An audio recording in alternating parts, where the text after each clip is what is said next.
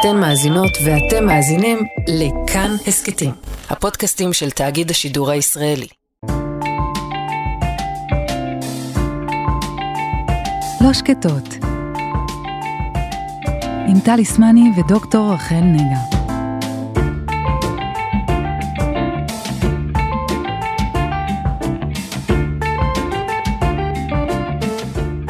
אשר, אנחנו חברים כבר uh, הרבה מאוד שנים. אתה גם היית מבין האנשים הראשונים שפניתי אליהם כשהתחלתי את הדרך המקצועית שלי, כדי ללמוד מהם. והתמזל מזלנו שאתה חזרת אחרי uh, שנתיים של רילוקיישן בארצות הברית, ובשנייה שהוא חזר, חטפתי אותו uh, כדי להביא אותו לפה. ואנחנו רוצות לעשות פרק קצת אחר איתך היום. אמ, אנחנו מדברות הרבה על פסיכותרפיה ועל בריאות הנפש, ואנחנו אה, עד כה, את מי שראיינו, שאלנו על, על האני המקצועי. ודווקא בגלל תחום העיסוק שלך וסיפור החיים שלך, אה, אנחנו רוצות לעשות פרק קצת אחר. אנחנו רוצות ללכת לאשר מקוונלנט רחמים, האיש, הסיפור חיים, ה... מי אתה? לא בכובע המקצועי. זה בסדר מבחינתך? בהחלט, כן. טוב, אה, קודם כל אני שמח להיות כאן. אה, בהחלט זה מאוד מרגש אותי. אה, מרגש אותי גם לפגוש אתכן, קולגות. ואני אתחיל אולי מה, מהסיפור האישי, המקורי שלי. אנחנו מדברים, אני בדיוק באתי מירושלים, עיר הקודש. ו... ומבחינתי כילד, אני חושב שזה יהיה נכון לשתף אתכם מה הייתה החוויה שלי כילד, כבר מ... אני חושב שהכמיהה שה... שלי לירושלים היא התייצבה, עוצבה מגיל חמש, אה, ככה. זו תקופה שבה אחי הגדול עלה לירושלים, ומאותו זמן אני לא אכנס לדרך שבה הוא עשה את העלייה שלו, אבל כמובן שאני התחלתי להתכתב איתו וניזונתי בעצם ממה שקורה לו, ממה שקורה בירושלים. אה, בכלל, לא באר שבע, לא, לא צפת, אבל רק ירושלים. ו, וזה ממש כל הזמן ישב אצלי שיום אחד אני צריך לעשות גם אה, את דרכי. ו, וזה באמת היה, אני ממש כל הילדות שלי, אני זוכר את הזמניות. לא בגלל שההורים אמרו, לא בגלל שסיפרו המבוגרים, אלא בגלל הסיפור של, האישי שלי עם, ה, עם אחי. אה, זה הלך והתגבר עם השנים, אה, ואז מהכפר הלכתי ללמוד אה, בעיר גונדר. אני נולדתי בגולטוש, כפר שנקרא גולטוש. לא רחוק מעיר גונדר, ותוך כדי שהייתי לומד, ככה באמת אה, יותר ויותר, כאילו היו מחשבות, רגע, מה קורה? מתי זה יכול, מתי זה יכול להגיע? אה, וזו הייתה תקופה, גם הייתה תנועה מאוד מאוד גדולה בתוך אתיופיה, הרבה אזרחים שרצו לצאת מאתיופיה, אה, הייתה מלחמת אזרחים, עם המשטר, היו מתנגדים של, של כל מיני קבוצות שונות ש, ש, שהייתה להם התנגדות עם המשטר, זו הייתה תקופה מאוד לא יציבה. אבל אני לא רוצה להקדיש את העלייה שלי בגלל המצב הזה, אלא בגלל שבאמת השאיפה שלי לבוא לירושלים, לבוא לאחי, הוא היה מאוד מאוד חזק ממני. אה, תוך כדי כך, ככה התחלתי לארגן בצורה מאוד סימבולית, אה, כמו שיעשו לי תפילה גדולה של כל ילדי הכפר ביחד, לאור הירח, כאילו ממש מתפללים שנה הבאה לירושלים, ואני החזן מקדימה מנהל את, ה, אה, את התפילה, וזה קורה. אחרי שנה בעצם הדברים קורים. אני שומע מספר אנשים שמתארגנים אה, לעלות, ביניהם אחי הגדול שהיה, אח אחר, אה, שקוראים לו טריקו, אה, שהוא היה גר יותר לכיוון אה, סודאן, וככה אנחנו תקשרנו מדי פעם, נפגשנו, כאילו בינינו דיברנו על הנושא, אבל בגלל שהייתי בתוך העיר, יכולתי גם לפגוש עוד אנשים נוספים. והדבר הזה הלך והתגבש, רק הייתה בעיה. אוקיי, יש החלטה, אבל איך עושים את הצעד הזה מול ההורים, מול הבית ספר, ובכלל זה מול המשטר. אם אני יוצא מהבית ספר, אה, כאילו, אם אני נעדר בבית ספר יום אחד, אז בתקופה ההיא, זה היה מאוד מאוד אה, חשוב. בן כמה אתה בזמן הזה? אה, אז הייתי, כשהתחלתי את ההתארגנות, זו הייתה בגיל 12, וואו. וכאילו, העזיבה שלי קרתה אחרי שנה, אה, אחרי שנה, וכל התהליך הזה זה היה בשושו, כאילו היה צריך להתארגן אליו בצורה מאוד מאוד סודית, לא מספרים, לא משתפים, לא אחים, לא בני דודים, כלום, כאילו אפילו בני דודים שלמדו יחד איתי, הם לא ידעו. זה בלתי נתפס. ממש, מבינה? בגיל בר מצווה, הבן אדם בא לבד בכלל, באת? כל הסיפור הזה הוא לא סיפור קלאסי, נכון? הסיפור הקלאסי הזה של מדברים על אה, ירושלים כל הזמן, אז מקטן, ואומרים יום אחד אנחנו נלך, ופתאום כל הכפר בבת אחת עוזב הכל ויוצא. אתה אומר שמגיל חמש, אתה בעצם בקשר עם אחיך שכבר עשה את העלייה, אתה בגיל 12 בקשר עם אח אחר שהוא כבר קצת יותר קרוב לסודאן, ואתה מקבל החלטה עצמאית, לבד. החלטה עצמאית לבד, בלי משאבים, בלי, את יודעת, ילד, בלי מחשבה, מה בעצם, מה צופה לי, מה כאילו, איך, אה, מה זה הדרך הזאת? זה חלק מלהיות ילד. לא, לדמיין נכון. רחוק מבלי להבין כן. שכרוכות בזה סכנות. לגמרי, זו עוצמה אדירה, סכנות קודם כל לא ראיתי. כאילו, זה, אי אפשר היה לעלות. את זוכרת את עצמך בת 12? את יכולה לדמיין את עצמך עושה דבר כזה? כן, רק שאני הייתי מאוד מאוד מוגנת ועשיתי את הדרך ההפוכה. אז טסתי עם ההורים שלי לאתיופיה. לא מעלה על דעתי לעשות את הכיוון ההפוך לבד. לא, אני אומרת עכשיו, שערי בנפשך, שקורה איזשהו משבר. אמ, שוב, המסע הזה הוא לא, לא אה, תולדה של משבר, זאת אומרת, זה לא, זה לא משבר כן, של כמיהה. שהביא אותך. זה כמיהה, זה אידיאולוגיה, זה, זה... לפעמים אנשים מערבבים בסיפור מה שהיה באתיופיה. זו נקודה מאוד חשובה להבהיר אותה. זו הייתה תקופה קשה באתיופיה. אבל זכור לי שבכפר שלנו לא היה רעב. אנשים לא היו, לא היה חסר להם מה לאכול. וזו לא הייתה הסיבה שהניעה את האנשים, כן? אני, בתוך התובנה שלי, עם השנים זה הלך והתחדד יותר, זה בעצם שברגע שמישהו עשה את הדרך דרך סודאן, הגיעו לישראל, הגיעו לירושלים, ושלחו את הבשורה שזה אפשרי, זה בעצם הגל שהניע את האנשים לעשות את הדרך הזאת. אבל בעצם גם נפ- נפרצה הדרך לסודאן, נכון? כי אה, אה, היהודים, אה, ביתא ישראל, הם לא היו יחידים שיצאו מאתיופיה באותה תקופה, נכון? אמת. היו גם הרבה נוצרים שהגיעו למחנות הפליטים, נכון. והגיעו, התפזרו ברחבי העולם. נכון. בהבדל אחד, גם אז וגם היום, ממה שאני יודע את זה, אז מי שבעצם עזבו את אתיופיה הם היו בודדים, לרוב סטודנטים. אה, שבעצם ברחו מהמשטר, ולא משפחות. על איזה שנים אתה מדבר? אני מדבר איתך? על, על אה, תחילת שנות ה... אפילו סוף 79, מהמם. 80, 81, 82, 83, שזו התקופה שבה בעצם. כן. אני, אני הייתי. אני עזבתי את אתיופיה ב-81. תקופה ארוכה הייתי בסודאן, אבל, אבל אני אחזור רק על, ה, על, ה, על ההתחלה, כי יש לזה משמעות מאוד מאוד אדירה לאופן שבו אנחנו, איך אנחנו מסתכלים על העלייה הזאת. איך אנחנו קוראים אותה, איך אנחנו מבינים. לפעמים יש אה, כל מיני סיפורים שאנשים הלכו, אה, אה, עברו דרכים אה, קשות, ואנשים באמת איבדו, איבדו את יקיריהם. אבל מה המשמעות? אני מסתכל על זה כ... אומנם מבחינתי ממקום של חוזק, אבל שילדים בעצם לא שיתפו אותם על התהליך. לא שיתפו אותם שהם הולכים לעזוב, כמו שאני באופן עצמאי עשיתי, לא נפרדתי לא עם חברים, לא נפרדתי לא עם המשפחה. אני פשוט החלטתי את ההחלטה הפנימית שלי וככה ניהלתי את זה, כן? כי המשמעות של לשתף זה בעצם לחשוף את הסיפור שלך ואת לא יודעת מה יקרה. אה, למשל, מהנקודת ההסתכלות שלי כילד, זה שאם אני אספר להורים שלי, אם אני אספר להורים שלי, אז יכול להיות שתהיה התנגדות. אם תהיה התנגדות, אני לא אוכל בעצם להגשים את המטרה הזאת.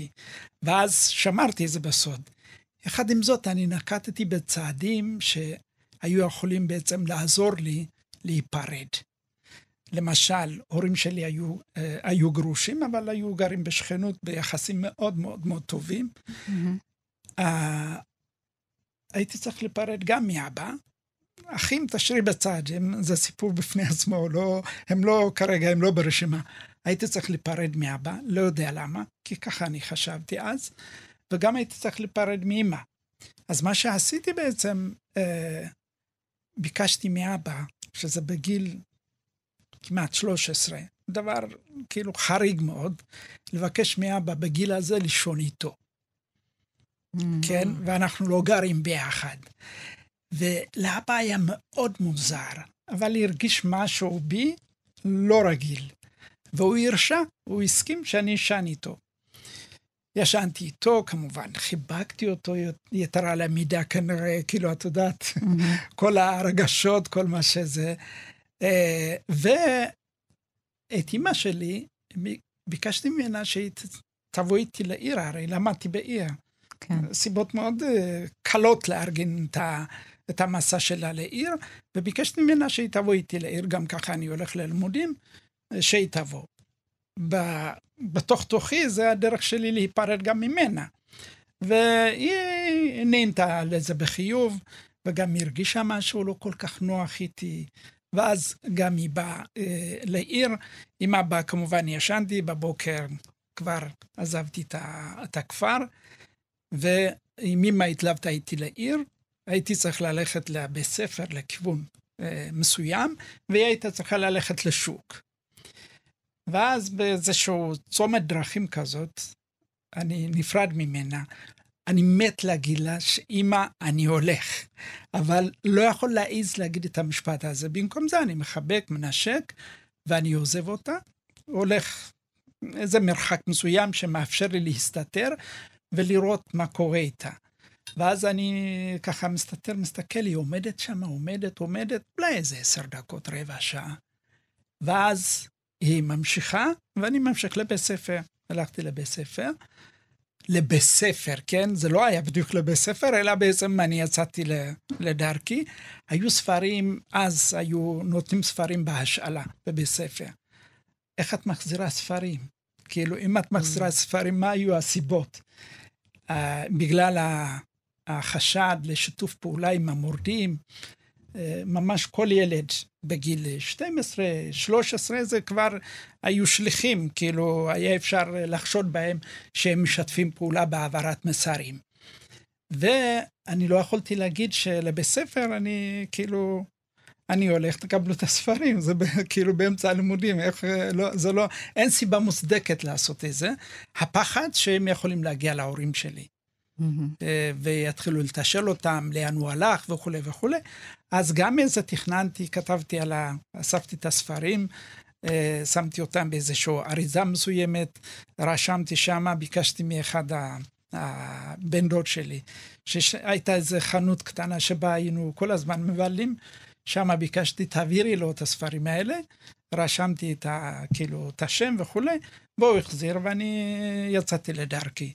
כשיצאנו לדרך היינו, חוץ ממני ואחי, היו עוד שבעה חבר'ה, גם זה סיפור בפני עצמו, אחד מהם הוא היה איש צבא, בדיוק, באמת בפיקוד מאוד גבוה, הוא גם ברח, יהודי, ברח עם נשק, עם כל מה שהיה לו, והוא היה בעצם הסיכון של הקבוצה. כאילו שהם אה, ירדפו אותו, יתפסו אותו, והוא, ו, והיינו צריכים להתארגן עם המסע שלנו. עכשיו, לי, אני אגיד מה היו, מה היו בעצם הדבר, הדברים שהועילו לי, גם כילד, כאילו להיות ב, עם הביטחון הזה, בגלל שכל המשפחה של האימא שלי היו יותר קרובים לסודאן. זה נקרא ארמג'ו, וקבוצת יהודים מאוד מאוד יחסית קטנה, שהייתה כאילו מעבר כזה. עד שהגעתי אליהם הכל בסדר, כי ידעתי, אני הולך למשפחה וסבבה.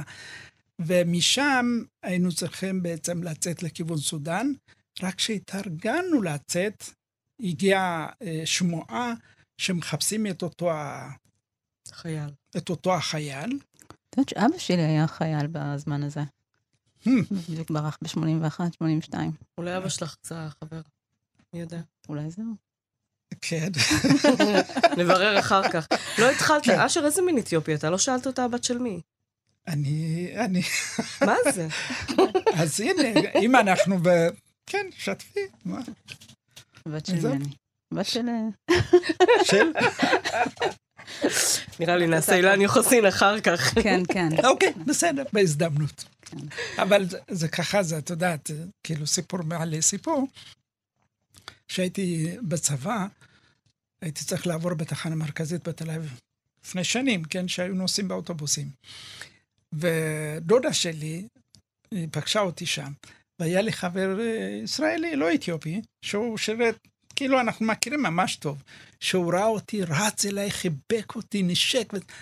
והיא שואלת אותי, מי זה? אני אומר לה, מה את רוצה שאני אגיד לך? זה מישהו חבר מהצבא? לא, שאלתי אותך מי זה. אני אומר לה, מה את רוצה לדעת? היא אומרת, ימנוליץ', כאילו, הבן של מי הוא? אוקיי. הבן, כאילו, סיפרתי לה, אני לא יודע את ההורים, אבל אנחנו מכירים את זה. אני שאלתי אותה, כי זה הפתיע אותי, שאלתי אותה, למה את כל כך אה, רוצה לדעת? היא אומרת, אולי זה הנכד של גרשון. גרשון זה, זה יהודי לבן, שהוא היה בה פעם ב, ב, באתיופיה, כמו יסריוף כזה, אה, והיא אומרת, אולי הוא הבן שלו, מי, מי יודע? אז אה. זה, זה הסיפור. אה, בכל אופן, לעשות את, ה, את הסיפור קצר, שבאנו לצאת בעצם לכיוון סודאן, מגיעה שמועה לגבי אותו, אותו חייל, ואנחנו היינו צריכים להסתתר בתוך בית העלמין ישן, בית העלמין יהודי ישן, במשך שבועיים. וואו. עד שבעצם הסיור, שכאילו עשו פש- פשיטה באזור, עד שהתברר שהם חזרו, ואז יצאנו בעצם לדרך. וכשהתחלנו את הדרך זה היה הסיפור האישי שלי. כי החבר'ה אמרו, רגע, חביבי, אתה לא, אתה לא יכול לצלוח את הדרך. זה חם, אין מים, לא תוכל לעמוד גם מבחינה פיזית. אמרו לי, אתה לא יכול לבוא איתנו. אמרתי להם, אבל אין לי לאן לחזור. כאילו, עם ההורים נפרדתי, בספר כבר אני לא יכול לחזור, ואין דבר כזה. היית בעצם הכי צעיר, נכון? ממש הכי צעיר, כן, כולם היו אולי מעל גיל 20 פלוס. וואו. כן, אה, גדולים ממני. אמרתי להם, לא, אני לוקח את האחריות. ניסע, נצא לדרך. אם תרגישו שאני מעכב אתכם, פשוט תעזבו אותי ות- ותתקדמו.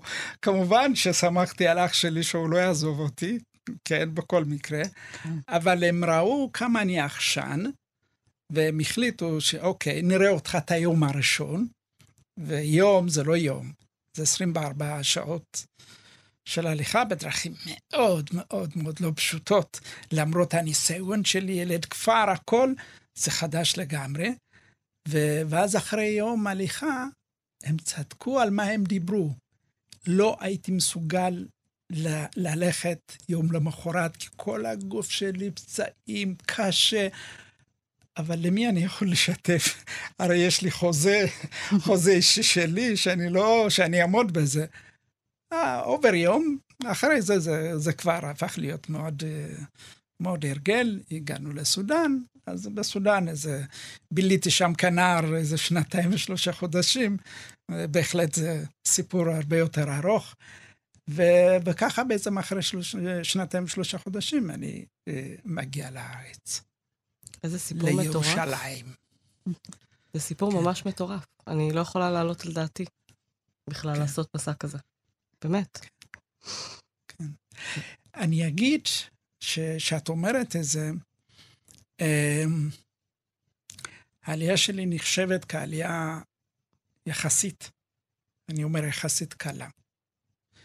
אה, גם בגלל שהיינו בודדים יחסית, כאילו צעירים, מהמם. אבל העליות שבאו אחרי זה, בשנות ה-84-85, שמה זו הייתה עלייה יותר מורכבת. אז קח אותנו באמת לזה, כן. כי אשר רחמים, אתה פסיכותרפיסט, אה, שעוסק המון המון שנים אה, אה, בפסיכותרפיה בכלל, ובטח בקהילה.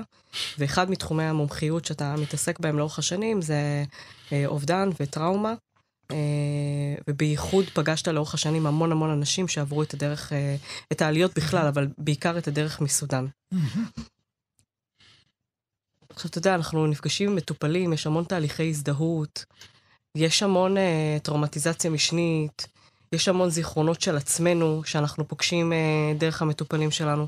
איך זה בשבילך לפגוש אה, מטופלות, מטופלים, שעברו את הדרך הבאמת קשה, העליות היותר מאוחרות של 84-85, שאתה רץ איתם כבר שנים, כשזה מפגיש אותך עם זיכרונות אה, שלך. כן. אה, תראי, קודם כל, אה, נראה לי בהרבה מהמקרים המקצוע בוחר את האנשים. אז מבחינתי, הסוג המקצוע שבחרתי אותו, הוא בעצם איזושהי תוצאה של הסתכלות על החיים האישיים שלי, החיים של המשפחה שלי, ומשם אני בעצם, לפני שהייתי איש מקצוע, איש מטפל, אה, כבר אז זיהיתי את, ה, את הקשיים, את הבעיות התקשורת בתוך המשפחה, כן משתפים, לא משתפים, כן אפשר לדבר. כל הדברים האלה, הם, אה, חוויתי אותם. אני יכול לתת דוגמה אחת, שבעצם שהכריעה מבחינתי להיות איפה שאני נמצא היום, mm-hmm. זה, אה, אנחנו משפחה גדולה, השתבח שמו יש לי אחים ואחיות, באמת, ברוך השם, מי שרוצה אני יכול לחלק. ו... אבל לצערי, אחד האחים הכי משמעותי, פעיל עלייה, הוא עשה דברים מאוד מאוד מאוד גדולים, לעזור לאנשים איך לעבור בעצם, אז באותה תקופה, אה, לעזוב כפר אחד וללכת לכפר אחר, את חייבת עדות. סיבה.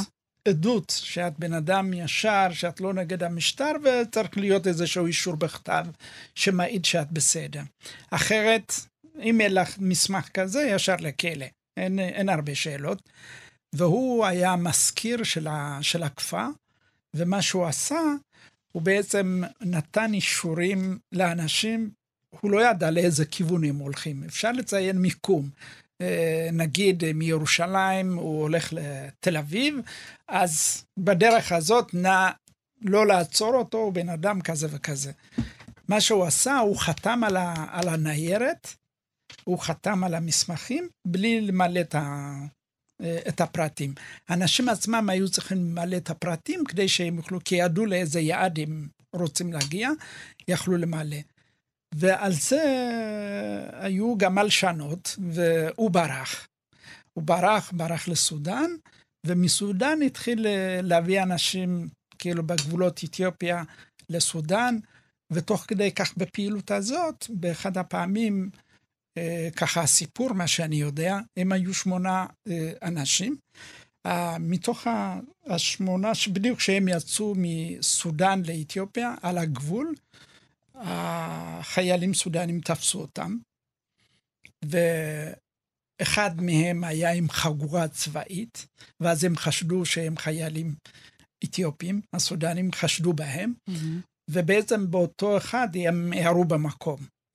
והשבעה האחרים התפזרו. התפזרו, וגם אחי, אה, יחד איתם, השבעה נעלמו, אחרי כמה זמן, שלושה מהם חזרו לאתיופיה ועלו גם לארץ. אחי עם עוד שלושה נעדרו. וזו הייתה משימת חיי ברגע שאני סיימתי את הצבא. הדבר הראשון שאני אה, שמתי לי למטרה זה ללכת לחפש אותו. ואז הייתי צריך לחזור לאתיופיה, ומשם לסודאן. עשיתי איזה בילוי של שלושה חודשים. אה, אני מספר את זה בשביל להבהיר את הנקודה איפה זה תפס אותי בעצם. האובדן, ההתמודדות עם, ה, עם הקושי, זה היה שרציתי ללכת לחפש את אחי, בפעם השנייה אני פוגש את אמא שלי. עכשיו, אני הולך לספר לה שאני חוזר לאתיופיה ולסודאן לחפש את אחי, אני לא אעשה את זה. הייתי גר לבד, לא הייתי גר יחד איתם, אמרתי, זה הרבה יותר קל. ביקשתי מהמשפחה לא לספר את הסיפור, אלא מה זה לא היה ככה. אחרי שבועיים בערך הם סיפרו לה שאני, שאני הלכתי לחפש את אחי. אחרי שלושה חודשים שחזרתי, לא מצאתי כמובן את אחי, לא, כאילו כל הסימנים שקיבלתי, הם לא העידו על המיקום, שום דבר. לא, לא מצאתי, אז חזרתי. כשחזרתי ישר מהשדה תעופה, רצתי אליה. לבקר אותה, להגיד לה, אני, אני חי, חזרתי, הכל טוב. מה שקרה בפועל, אני באה לנשק אותה, והיא מסתייגת, היא הולכת אחורה, והיא פותחת איזשהו חבל שהיה על מותניה, והיא מרימה איזה ככה באוויר את החבל הזה, היא אומרת תודה לאל שחזרת בחיים. עכשיו, אני מת שיתחבק, שיהיה כאילו משהו, ואז אני לוקח לעצמי אוויר, נושם, אני נוטה לה לעשות את מה שהיא עושה, ואז אני שואל אותה, מה זה? כאילו, מה את עושה? אז היא אומרת לי, מרגע שידעתי שאתה הלכת, אני שמתי את החבל הזה. החבל הזה היו לו שתי תפקידים. תפקיד אחד זה בעצם לקשור את, ה, את הבטן. כל פעם שקשה היא הייתה קושרת את זה, זה היה מחזק אותה. החלק השני היה, זה לא לשכוח להתפלל עליך. אולי זה יקרה מה שקרה לאח שלך. אה, ומבחינתי זה היה, זה קרה ב-92, כן? מאותו זמן נפל לי משהו בתקשורת. כן מדברים, על מה אנחנו מדברים, כמה אנחנו משתפים על כאב, אה, כמה אנחנו בעצם משתמשים במשאבים המשפחתיים שלנו, כאילו גם לתמוך זה בזה. וזה הבהיר לי נקודה מאוד מאוד ברורה. עם השנים, אה, כמובן, גם השכלה מגיעה וכולי, ואז התחום הזה היה בשבילי ברור שאני הולך לעסוק בו, ובעצם מהמקום הזה אני מגיע לעולם הטיפול בטראומה. יש לנו מלא, עוד מלא מלא שאלות, כאילו, אתה מספר פה סיפורים, אני מאוד מאוד סקרנית אה, אה, לשאול אותך אה, עוד, עוד הרבה שאלות, אחרי זה גם על הבחירה שלך, אם היא בחרת להתחתן, וילדים, ואיך היה לכם בארצות הברית, באמת, המון המון המון שאלות. אה, אבל בגלל שאין מה לעשות, היריעה היא קצרה, אה, אנחנו רוצות גם לפגוש את אשר המטפל. אנחנו לא נוותר על ניסיון של אה, כמה עשורים. אה, אז אנחנו נעצור פה את החלק הזה, החלק האישי, על אשר הבן אדם, ותודה על הנדיבות ועל הפתיחות ששיתפת אותנו. ואנחנו אה, ניפגש איתך בפרק הבא, לדבר על אה, אשר הפסיכותרפיסט והגישות הטיפוליות שמצליחות להביא את המבוגרים בקהילה שלנו להיפגש עם, אה, עם הסיפורים האישיים שלהם ועם הטראומות. חפשו את מתחם כאן מרגישים באתר כאן, עם הסכתים ותכנים נוספים שיגרמו לכולנו להרגיש יותר טוב. כאן מרגישים כל מה שנוגע בנפש שלנו.